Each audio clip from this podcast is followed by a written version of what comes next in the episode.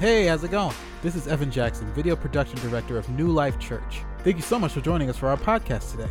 It's our goal to help you grow in your faith and discover all that God has for you. I hope you're encouraged, challenged, and inspired today. Enjoy the message. I like to have fun up here and I like to keep it light for the most part, but sometimes you just got to get serious. And you got to understand that life in Christ is good, but it's also got its difficult parts. Why should it be any different for us when Christ Himself had very difficult times? So, we're going to continue in this series called Thessalonians, and uh, it'll go up there eventually. Uh, the idea that we are working through two books of the Bible. In this, we just finished our look at First Thessalonians, and now we're going to jump into Second Thessalonians. So if you're uh, got your Bibles with you, open up to Second Thessalonians chapter one, and this particular sermon is called "Thy Will Be Done." Thy will be done. And I think it's important for us to understand that there is a,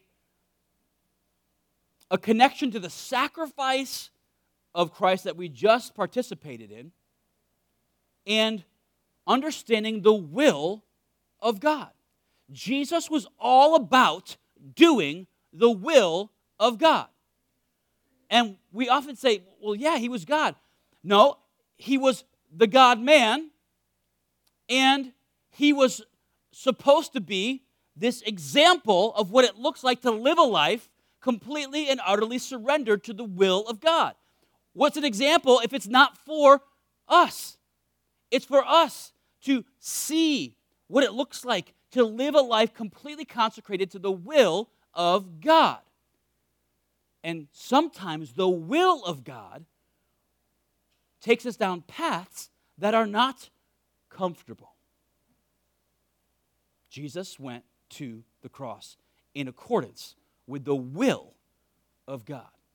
Sometimes you're going to go down to places following God's will that are going to cause strife, trouble. Jesus talks about it. So, we're going to talk a little bit about hell today. Big idea of the message is this God will never for, uh, force himself on us. We must embrace or reject his love.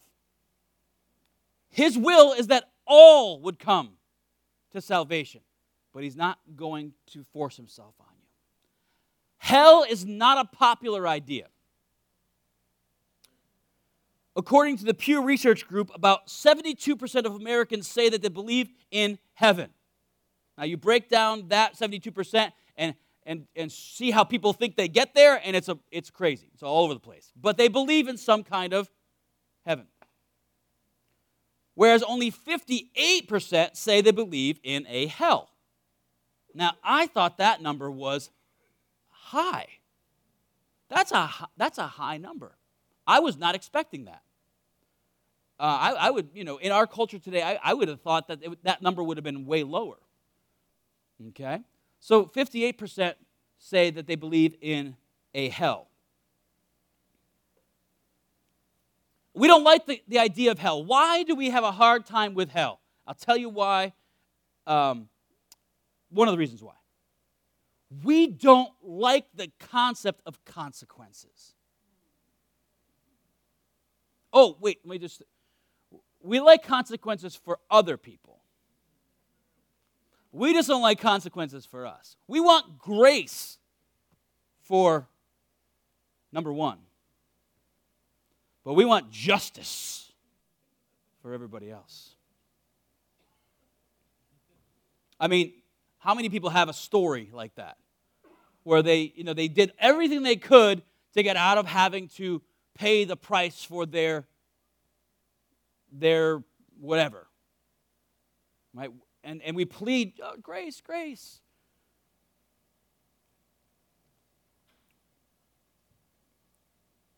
We have an innate sense of right and wrong.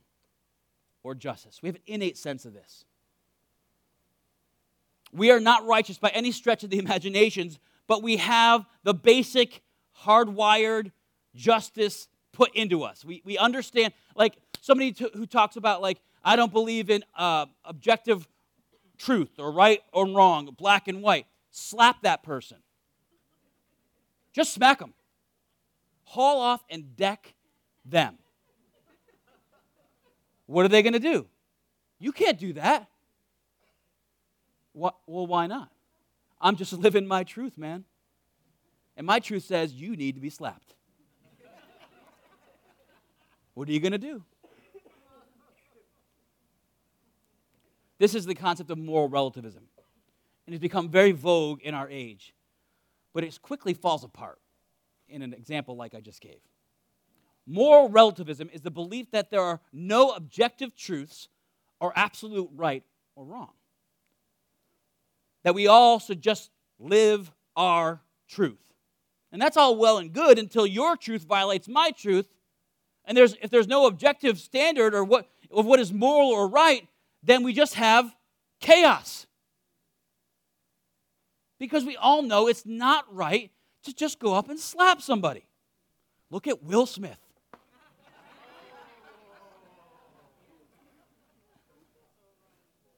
Some people are like, I don't watch TV. Um, it's not okay. It's not okay. We just know, we know that. You can't violate somebody like that. That's not right. But where does that come from? You can't make that statement unless there's some kind of objectivity behind it. The, at the root of moral relativism is the desire to be able to do what we want, when we want, with whomever we want, and not have to pay the consequences for behavior that rubs up against the established moral code. Christianity disputes moral relativism by emphasizing that there is a great law giver. He alone is righteous. He alone is the one who has the has codified the moral code and will judge according to it. He alone. And that's, see, when I talk about uh, thy will be done, when we want to live like Christ, we have to also act like Christ. And that may be a little different than what you're expecting me to say. Matthew 5. 38 says this You have heard it said, an eye for an eye, and a tooth for a tooth. But I tell you, listen to this don't resist an evildoer. What? How is that just? Don't resist an evildoer? I was talking to a young man the other day who was very upset about uh, the way the church is going in America and I feel his pain. But his reaction was we need to mobilize and basically militarize. And I said, You had me up until that. No, seriously. I'm with you, man. I'm, I, I feel you. He's like, We need to band together and, and we need to uh, create a banner that is as, as visible as their banners out there. You can probably get an idea of what the banners he's talking about. And I said, I feel your pain, but I just can't, I can't, I can't go there. I can't go there. The scriptures actually talk about us living a quiet, peaceful life with all men. As much as it pertains to you, be at peace with everybody. Love is actually the weapon of our warfare. We care for one another, and that is attractive to those who would be attracted. So he says, Do not resist an evil person. That's tough. That grates against our innate sense of I want justice. But we would love that if it was us. Don't resist an evildoer. On the contrary, if anyone slaps you on the right cheek, We already talked about this. Turn the other to him also. If, as for the one who wants to sue you and take away your shirt, let him have your coat as well. If everyone, uh, if anyone faces you, uh, forces you to go a mile, go with him two. Give to the one who asks you, and don't turn away from the one who wants to borrow from you. Oh, oh oh, man. As you heard it was said, love your neighbor and hate your enemy. But I tell you, love your enemy and pray for those who persecute you. That's why I could not go down that road with that young man. We're supposed to love our enemies. Doesn't mean we agree with our enemies. There are definite enemies out there against the church. I get it. But what is how do we how do we fight back? By loving our enemies and doing good to them. That's so hard, but that's what Jesus is teaching. I, I, I hate to let you in on this, but this is the Sermon on the Mount. This is Jesus' words. And you're like, when are you going to get to Second Thessalonians? Well, get there. Calm down. Calm down. We pray for those who persecute you so that you may be children of the Father in heaven. If you want to be like Jesus, if you want to be a child of God, this is how we act. For he causes his sun to rise on the evil and the good, and sends his rain on the righteous and the unrighteous. For if you love those who love you, what reward will you have? Don't even tax tax collectors. The lowest of the low. Don't even tax collectors do the same? Today we just put like IRS in there. And if you greet only your brothers and sisters, what are you doing out of the ordinary? Don't even the Gentiles do the same? Be perfect, therefore, as your heavenly Father is perfect. Now, what does that mean? Can you be perfect? No. Nope, you can't. But if we do this, we're, we're, we're, we're, we're, we're searching and we're moving towards the perfect God. That's how He wants us to act. And that grates, man. That grates against our human nature. That, gates, that grates against our innate sense of American justice. We're very individualistic in our country. And that grates, I get it. But it's not my will but your will be done.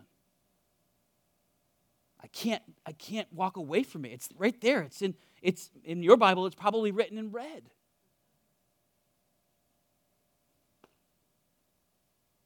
All right. Back to Second Thessalonians chapter 1. This is written to a people who are doing a phenomenal job, a phenomenal job with living out the way of Christ in their community. He's just so excited about these people. He's writing letters and like he's these are less like these are like love letters, man. He's just like, you guys are great. I love you guys. You guys are doing just what I want you to do. Do it even more. Keep going. But what are they doing? They're living for Christ in the midst of persecution. Okay? So he says this. Verse 3 We ought to thank God always for you, brothers and sisters and rightly so, since your faith is flourishing, and the love each of you, uh, one of you, are, uh, excuse me, and the love each one of you has for one another is increasing. You see, that's what the church is supposed to be. Therefore, we ourselves boast about you among God's churches. He's not even writing just writing letters to them. He's going to other churches and he's going, You guys got to hear about Thessalonian church.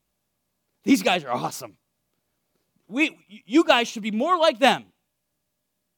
And what are they doing? They're thriving in the way of Christ under persecution. We boast about you, about your perseverance and faith in all the persecutions and afflictions that you are enduring. Wait a minute, Pastor. I thought that when I came to Christ and I, I surrendered my own will and I, you know, I laid every, oh, I laid everything down. You don't know, Pastor, what I could have done. You don't know how good my life would have been, but I laid it all down for Christ. Good for you. I thought everything was going to be better. Okay, why did you come to Christ then? Did you come? Was your acceptance of Christ just trying to rub that genie just right so that you'd have the life that you wished for? Or was it a surrender to the only God of the universe?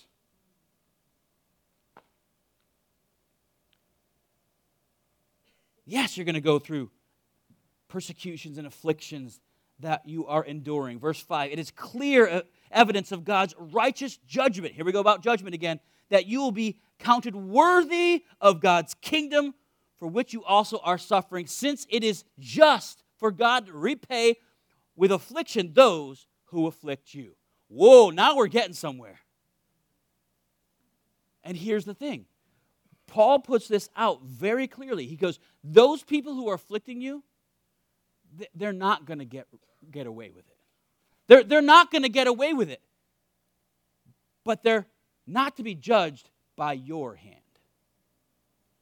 You are to love. Your, my will is for you to live a life like Christ, who, by the way, allowed himself to be hung on a tree. But they're not going to get away with it. It is just for God to repay with affliction those who afflict you, and to give relief to, to you who are afflicted along with us. This will take, when, was it, when is this going to take place? Oh God, I'm going to serve you if you do it now. This will take place at the revelation of the Lord Jesus from heaven with his powerful angels. When he takes vengeance with flaming fire on those who don't know God and on those who don't obey the gospel of our Lord Jesus. They will pay the penalty of eternal destruction from the Lord's presence and from his glorious strength. On that day, when he comes to be glorified by his saints and to be marveled at by all those who have believed, because our testimony among you was believed. In view of this, we always pray for you that God will make you worthy of his calling and by his power fulfill your every desire to do good and your, uh, and your works produce by faith. I love this part because if you stop too early, you get a, you get a different message. By his power to fulfill every desire. That's awesome. That's exactly what I wanted when I rubbed that genie. What does it say? Fulfill every desire to do good, and your work produced by faith. So that the name of the Lord Jesus will be glorified by you and you by him. Wouldn't that be something? Wouldn't that be something? We spend our time glorifying the name of the Lord God. It says in God's word so that the name of the Lord Jesus will be glorified by you and you by him. There is no greater joy in all of heaven and earth than for God to say, Wow, Susie, what a girl. She's amazing. I love that girl so much. And glorify your what? Wouldn't that be awesome? It's worth it all. It's worth it all. I want to I want to stand before my Lord and Savior one day and have him say, "Hey, Davy boy, good to see you. Well done. Well done. Good and faithful servant. Come on in. Enter the joy of the Lord." That is worth it all. That's worth it all. Come on now. We, we get stuck on some real petty, stupid, materialistic things.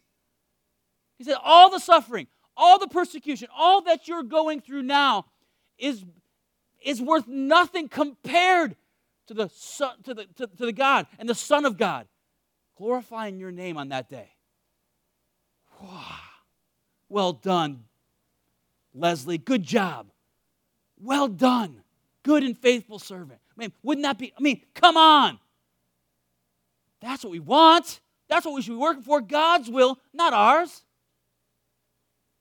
Hmm. Wish we could keep that focus, couldn't we? Glorified by you and you by him, according to the grace of our God and the Lord Jesus Christ. All that is only possible because of what we remembered today. It's only possible because of the, the death, the burial, the resurrection, and the ascension of Christ. Okay, moving on. Paul's encouragement to the Thessalonians for remaining faithful while they suffered persecution is also a reminder that God will execute his righteous judgment. You don't have to take matters into your own hands. Good news for those made right with God through faith in Jesus, but bad news for those who, quote, do not know God or do not obey the gospel of our Lord Jesus Christ. The ultimate penalty is hell separation from God, away from the presence of the Lord and from the glory of his power, verse 9. Now, there's a lot of debate. I'm just going to be real with you. There is so much debate over what hell actually is. In fact, those 52% of people differ greatly, the ones who believe in hell disagree a lot on what it actually is. But it ain't good you don't want to go there. You know, there's somebody say, you know, I'll probably go into hell, but I'll be there good company.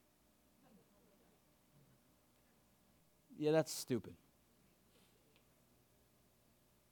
Yeah, go with that. I don't, I don't think it's going to work out for you that way. At least I'll have a lot of company down there. What are you going to have, like a tea party? It's hell. It's horrible. At the very least, and this is enough. It's outside of the glorious presence of God. I don't even know. We don't even understand what that looks like because we've always been in within the universe that God inhabits. We don't even know what that's like. We don't know what that's going to do to our very essence of our being. We have no idea. God isn't to blame for sending. How could God do that? He didn't do it. We did it. How could God send someone to hell?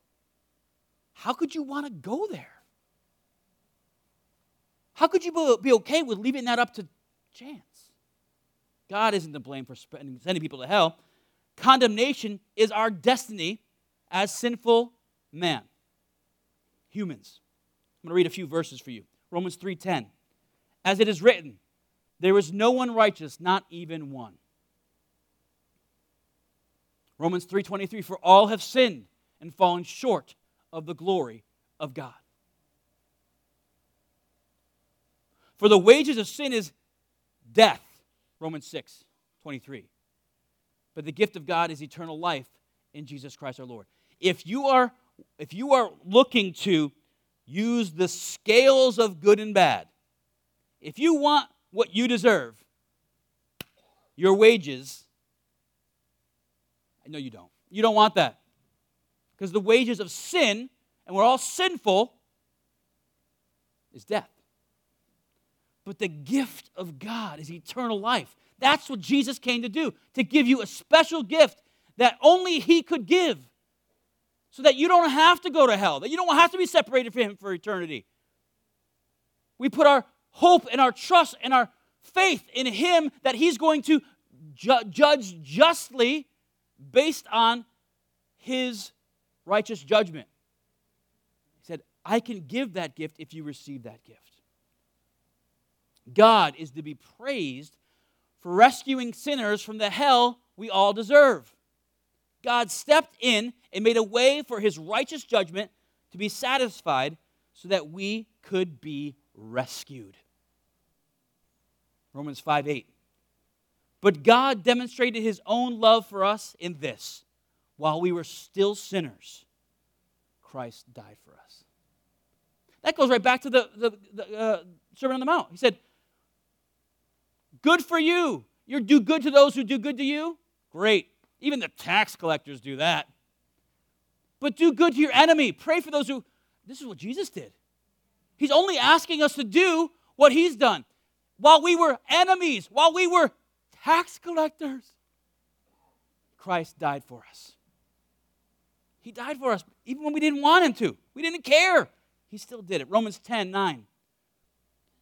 If you declare with your mouth, and for all those who are not in Christ today, you've never accepted Jesus Christ as your Lord, this is a pivotal verse for you today.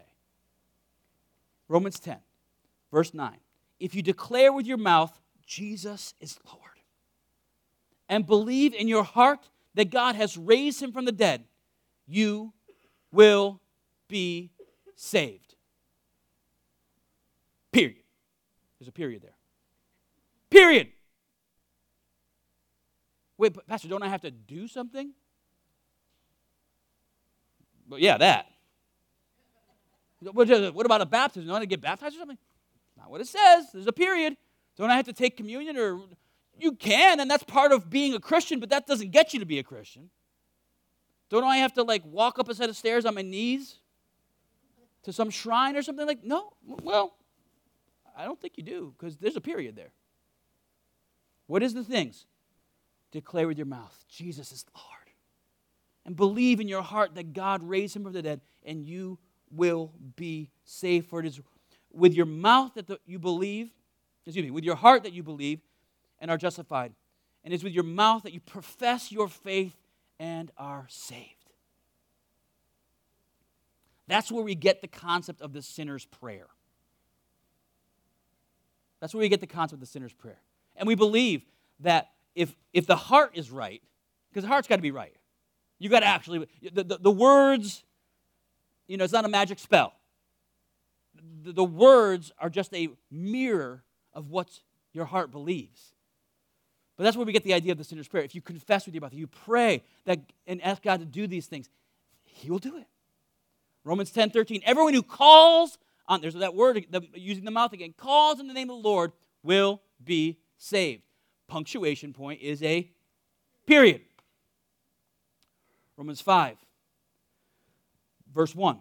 Therefore, since we have been justified through faith, we have peace with God through our Lord Jesus Christ through whom we have gained access by faith into this grace in which we now stand. Can anybody say hallelujah? I mean, that's, that's a good verse right there. I don't know, that preaches. Romans 8 1. Therefore, there is no condemnation for those who are in Christ Jesus. Amen. If you're living today under, con- if you're in Christ today, and you're feeling unworthy, you feel condemned, you got to shake that off. You got to read the word.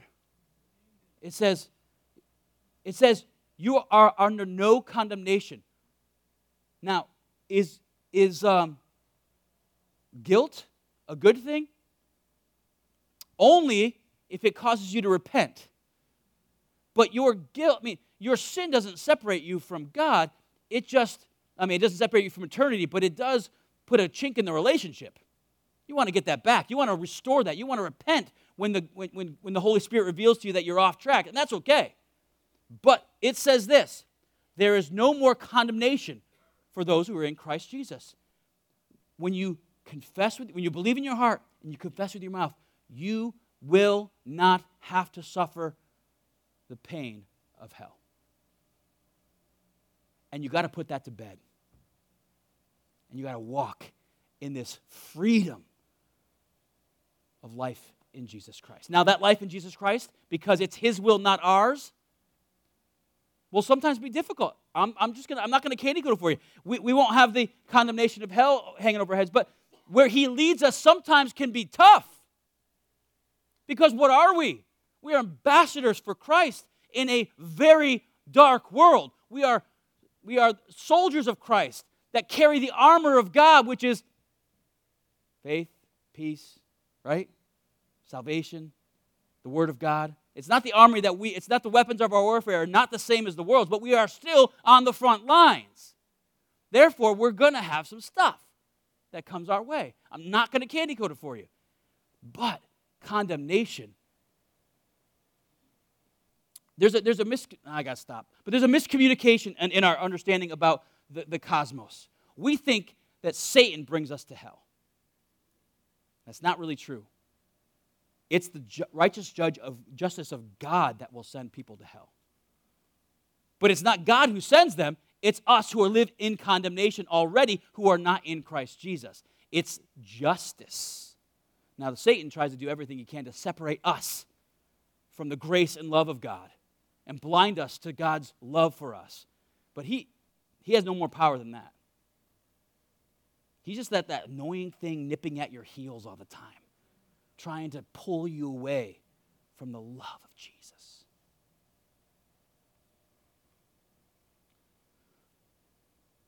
There was condemnation due to our sins, but now there is no longer condemnation because we're in Jesus Christ. I want to read to you one last passage before we close in prayer. I'm going to give everybody an opportunity today to accept Jesus as our Lord and Savior, and also to pray in such a way that they shed any condemnation that they may be carrying in Christ, because that's not good. That's baggage. You don't need to be carrying that.